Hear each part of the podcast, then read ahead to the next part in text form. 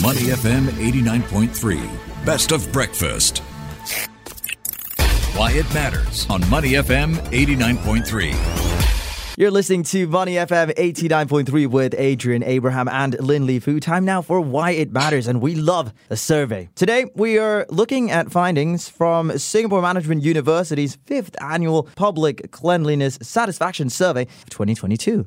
You may have come across this in the news that more people are returning their trays and crockery every time they ate at a coffee shop or hawker center in 2022. In fact, 95% of over 2,000 people who were polled in that survey are doing so. The survey took in the respondents' perceptions of cleanliness from July to October 2022 amid the COVID 19 pandemic, including how clean they perceive Singapore to be across public domains such as parks and green spaces, MRT or LRT stations, food outlets and malls or hawker centres, and toilets, uh, and after events like the National Day Parade.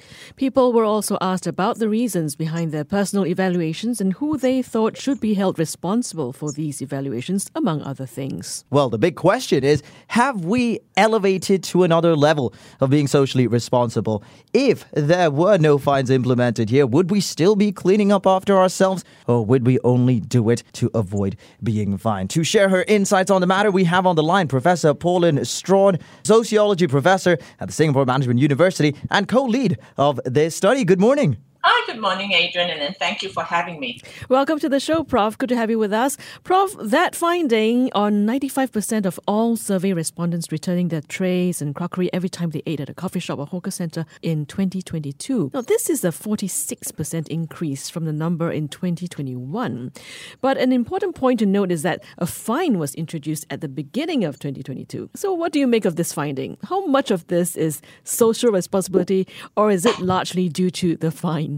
I think we're getting there as a, you know as a, a, fairly young nation. I think we're getting there, you know, to the aspiration of being a very gracious society. Mm-hmm. So, with regards to tray return or the clean table campaign, probably the truth is somewhere in between, right? I think mm-hmm. we are growing awareness that we should and must do our part if mm-hmm. we want to live in a clean and uh, you know safe space. But concurrently, whenever there is too much noise, then rules and regulations are important because they set boundaries and they establish norms. So, tray return is one such example. We've been following Singaporeans' uh, response to this challenge and in the 2021 survey, much of the concern and the complaints was that they didn't know what to do, or rather, we didn't know what to do, right? We're not certain. Mm. Are we supposed to return the tray? We can't find the tray return, or, you know, the staff at the establishments come in and clear it for us. So is it really our job? So all that uncertainty was put to rest mm. when there was a law streamed on board, right? So I don't think it's so much the fine, but rather the establishment of the norms. Mm. So I think that's a very positive step forward. If, if you can link this back to our queuing culture, mm. same thing, right?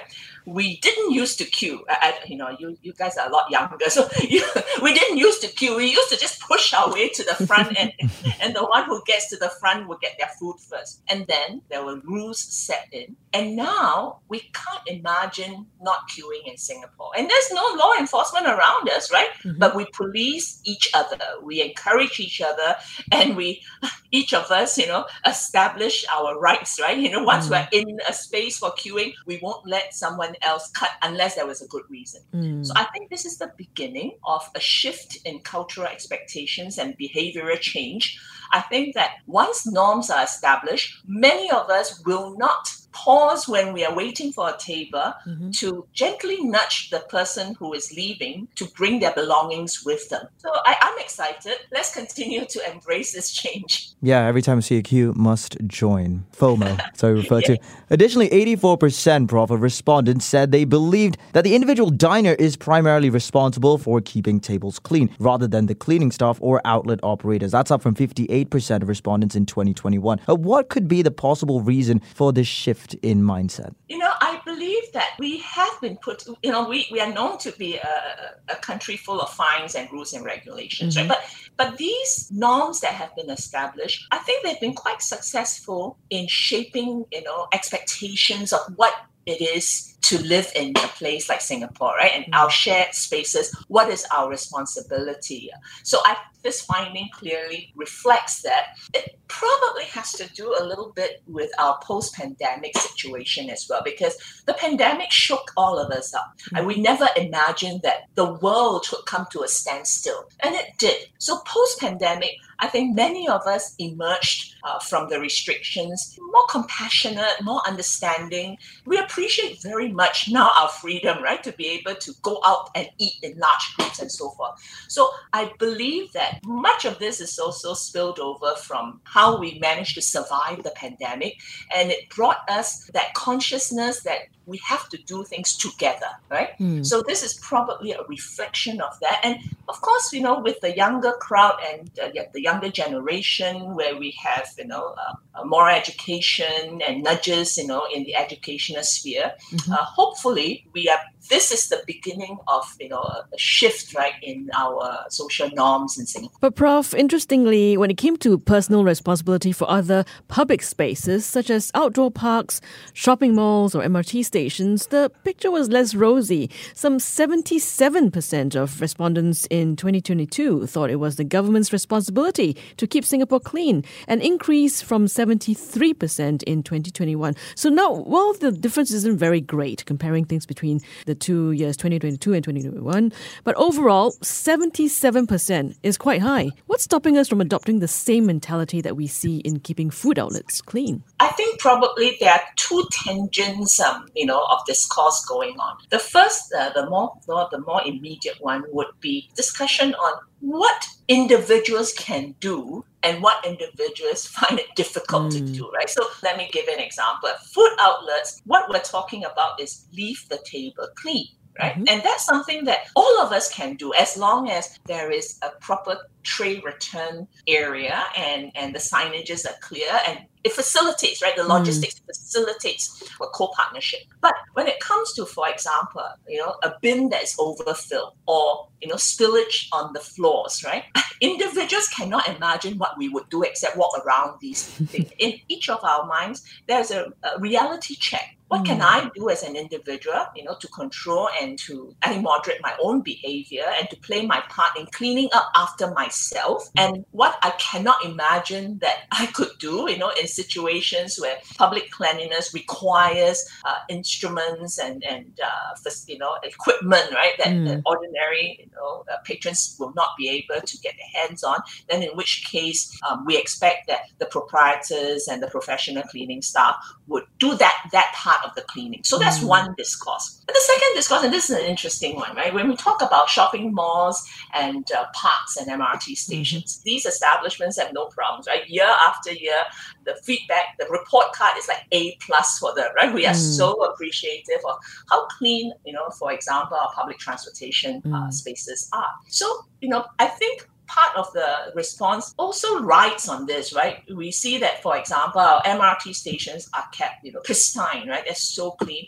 So we imagine that well, to, to continue this trajectory, we will expect the MRT, SMRT will continue to do their part. And we do our little parts, right, by making sure that we don't litter, etc. But by and large, the cleanliness of the station, for example, right, is, is upheld, right, by, by the establishment. You know, I want to picture an overflowing rubbish bin. 59% thought Cleaners were not doing their job effectively, and 81% felt more money should be spent on cleaning services. So, should more money be spent on hiring more cleaners to keep public spaces clean? I mean, I feel there are enough cleaners already. Yeah, you know, I think sometimes with regards to public perception surveys, we don't join the dots, right? Mm. we, we say, yes, we should have more people because it's not good to have trash all over. Mm. But we can't, you know, as lay observers, can't quite link it to how much it will cost us if we had to bring in and you know increase the army of cleaners. So that's that you know that kind of link link i think moving forward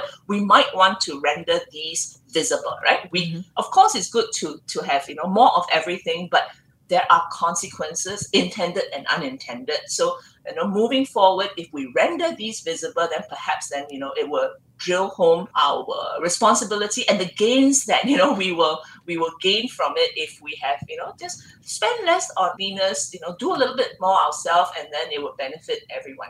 But coming back to your specific question again this has to do with you know when it comes to an overflowing rubbish bin mm. that's a tough one right? If you walk by a bin like that you know what is your responsibility? Your responsibility is not to add to that overflow right so therefore in a case like this we immediately say it's the cleaner's job. And if it's if the bin is like that, then surely the cleaner has not been doing his or her job, right? Mm. So that's why the response is the way it is. It, it's a tough one. So I do think that uh, post COVID, you know, we do we note that there was a you know a shortage of labor supply right particularly mm. to the cleaning industry so i think that this is one area where in order to ensure that you know whatever solutions that we propose is sustainable and cost effectiveness is an important consideration the next step really would be what can we do to partner you know, mm. our cleaners to ensure that things are done without, you know, increasing costs. So one important, and we live, we live in a very dense city, right? There's so many of us,